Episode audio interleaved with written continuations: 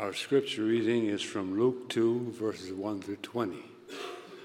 Please join me now in prayer of illumination. Now, Lord, in your light we see light. With the shepherds, with the angels, with your people throughout the ages, in all places, and all times, we celebrate your coming and pray for your blessing on your word as we now reflect on it and praise your name. In Jesus' name we pray. Amen. At that time, uh, the Roman Emperor Augustus decreed that a census should be taken throughout the Roman Empire. This was the first census taken when Quirinius was governor of Syria.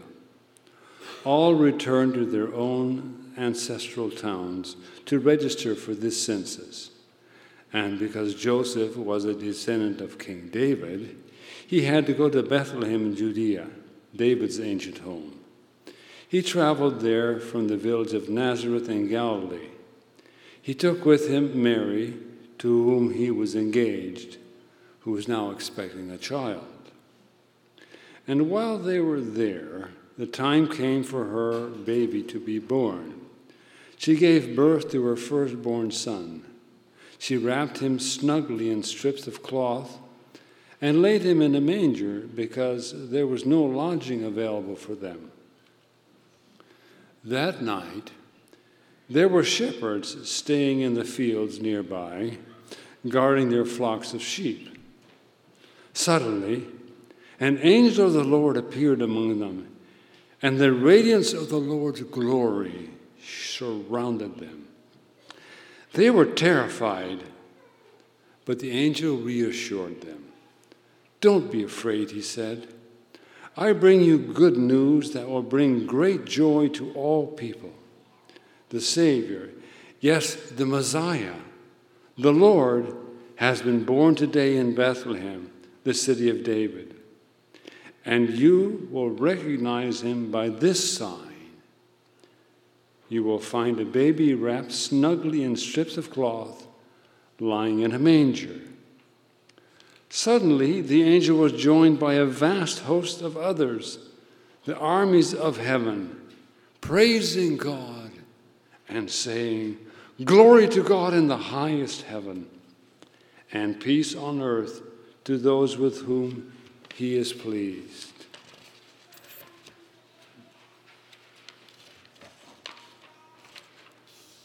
When the angel had returned to heaven, the shepherds said to each other, Let's go to Bethlehem.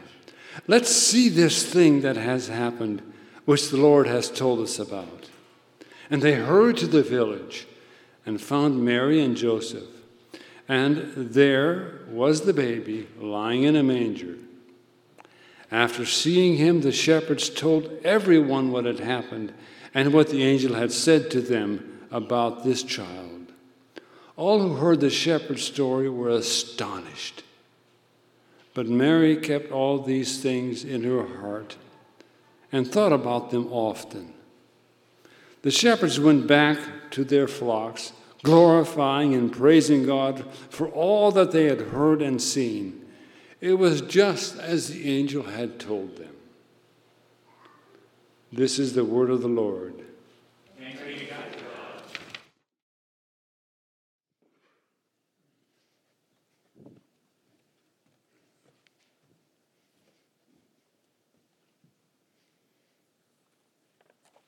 I'd like to draw your attention to two contrasts in our text this morning.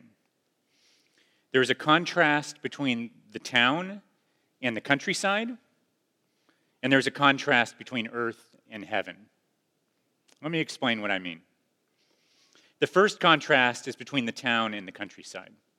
What is happening in Bethlehem proper, where Jesus is born, and what is happening out in the field with the shepherds.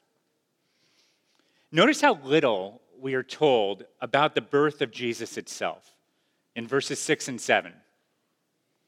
And while they were there, the time came for her baby to be born. She gave birth to her firstborn son. She wrapped him snugly in strips of cloth and laid him in a manger because there was no lodging available for them. The time came. She gave birth.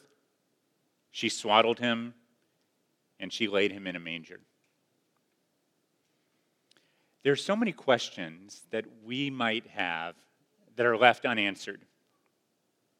Where exactly in Bethlehem are they staying? Who else is there? Was it a hard labor? What does the baby look like? These questions, while interesting, aren't important for our gospel writer, Luke.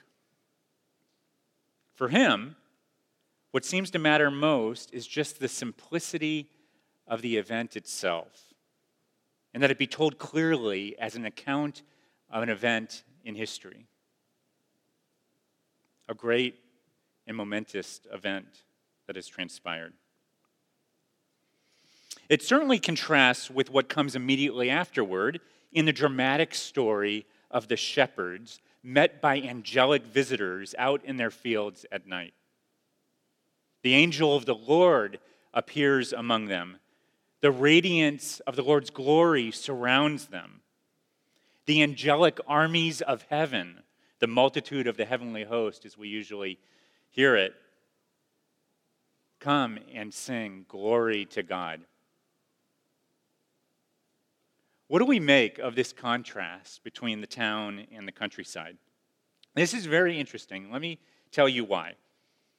Here we have one of the most central narratives of the Christian faith the birth of the Messiah in Bethlehem. And where does the glory appear? Not in Bethlehem.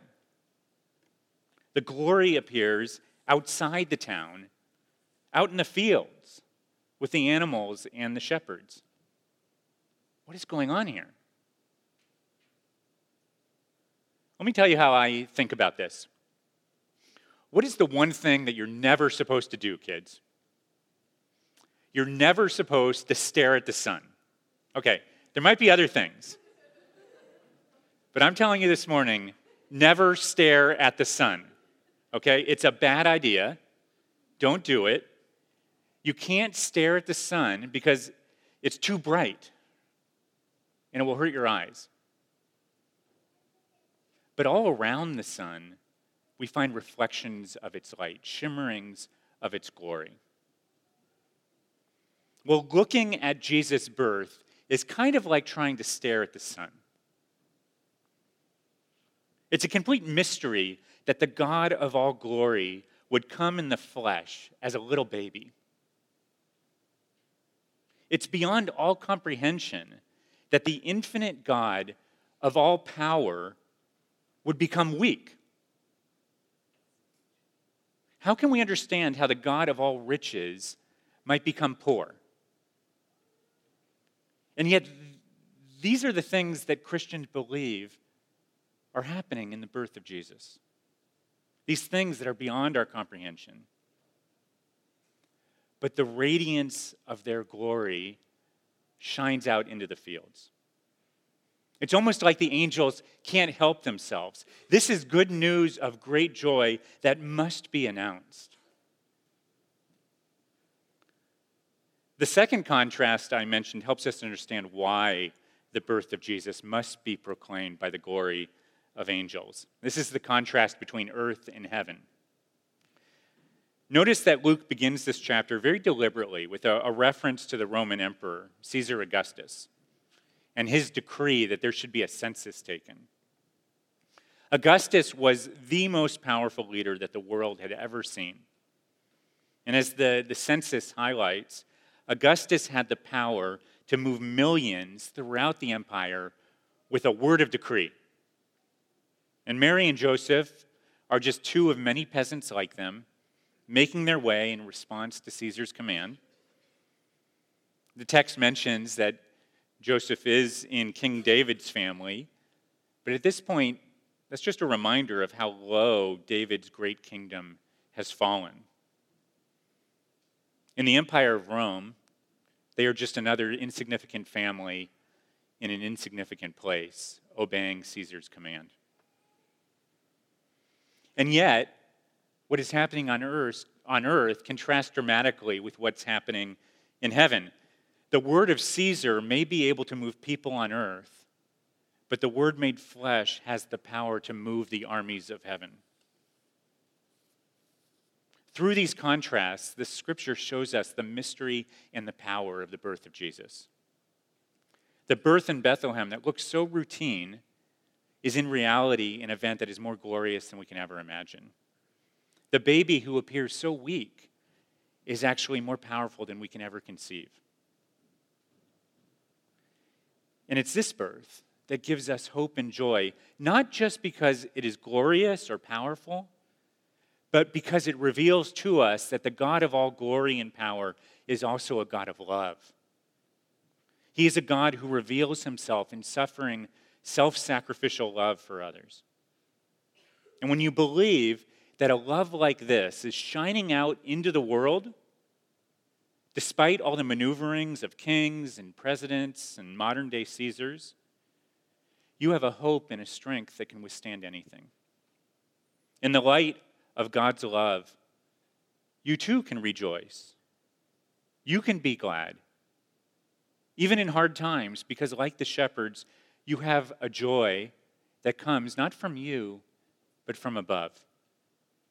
The message of the gospel has the power to move people like nothing else into places of humble service on behalf of the poor and the needy, because it's a service that reflects God's own love for the world. Let me end with this. One Christmas season a few years ago, I was a little bit obsessed with the backstories of many of the hymns, the, the carols that we sing in this season. And last night I spoke about William Dix, and this morning I wanted to end by sharing a little something about the author of the song that we're going to sing in a moment. Uh, also, the author of the poem that Tricia read at, the beginning of our service uh, by Christina Rossetti. And I, I think one reason why I love looking into these stories, the stories of these songs, is that they show us that these songs arose out of real life with all its struggles. And probably the best known song by Christina Rossetti is the carol that we often sing in Advent, In the Bleak Midwinter. And the, the, the, the darkness of that song uh, reflects in some ways her own life. Uh, she was the youngest child in a, a very gifted family. Her father was also a poet and a Dante scholar. But when she was still young, he became physically and mentally ill. When she was 13, his health collapsed and it left him almost blind and unable to teach anymore. And this radically changed her family circumstances. Her mother went to work as a governess, and her siblings had to find jobs. And it was Christina's job uh, to stay home and to care for her father. And as she grew older, uh, this weighed on her, and she suffered from depression and ill health uh, throughout her life. She was engaged three times, but each time the relationship did not result in the marriage that she hoped. Later, she suffered from Graves' disease, uh, an autoimmune disease that attacks the thyroid, and she had breast cancer. And yet, she could write these words that we're going to sing Love came down at Christmas. Love incarnate, love divine, love was born at Christmas. Star and angels gave the sign. She looked to the love that she found revealed in Jesus. What Christina Rossetti shows us and, and what the gospel invites us to believe is that the birth of Jesus means that there is a great love that can be ours by faith, no matter what our circumstances. Christina had a hard life, but she was not defined by her family struggles or by her failed romances or by her illnesses. She knew that the God who revealed himself in the person and work of Jesus loved her, and she chose to trust in his love and to believe that even though he had not removed her from her hardships, he could sustain her in them. This is the good news that we're all invited to believe this morning. Glory to God in the highest, and on earth peace, goodwill toward men. Do you believe this? Let's believe it together. Let's pray. Father God, thank you that you have come close to us in our world in Jesus. Thank you that you are always moving towards us in your grace. We look to you today in wonder and awe at your humility and your love. And help us, help us all to see your glory today, so that our hearts might be filled with a sense of wonder at who you are and what you've done in the person and work of Jesus. And then enable us to go and to share the story with others. In Christ's name we pray. Amen.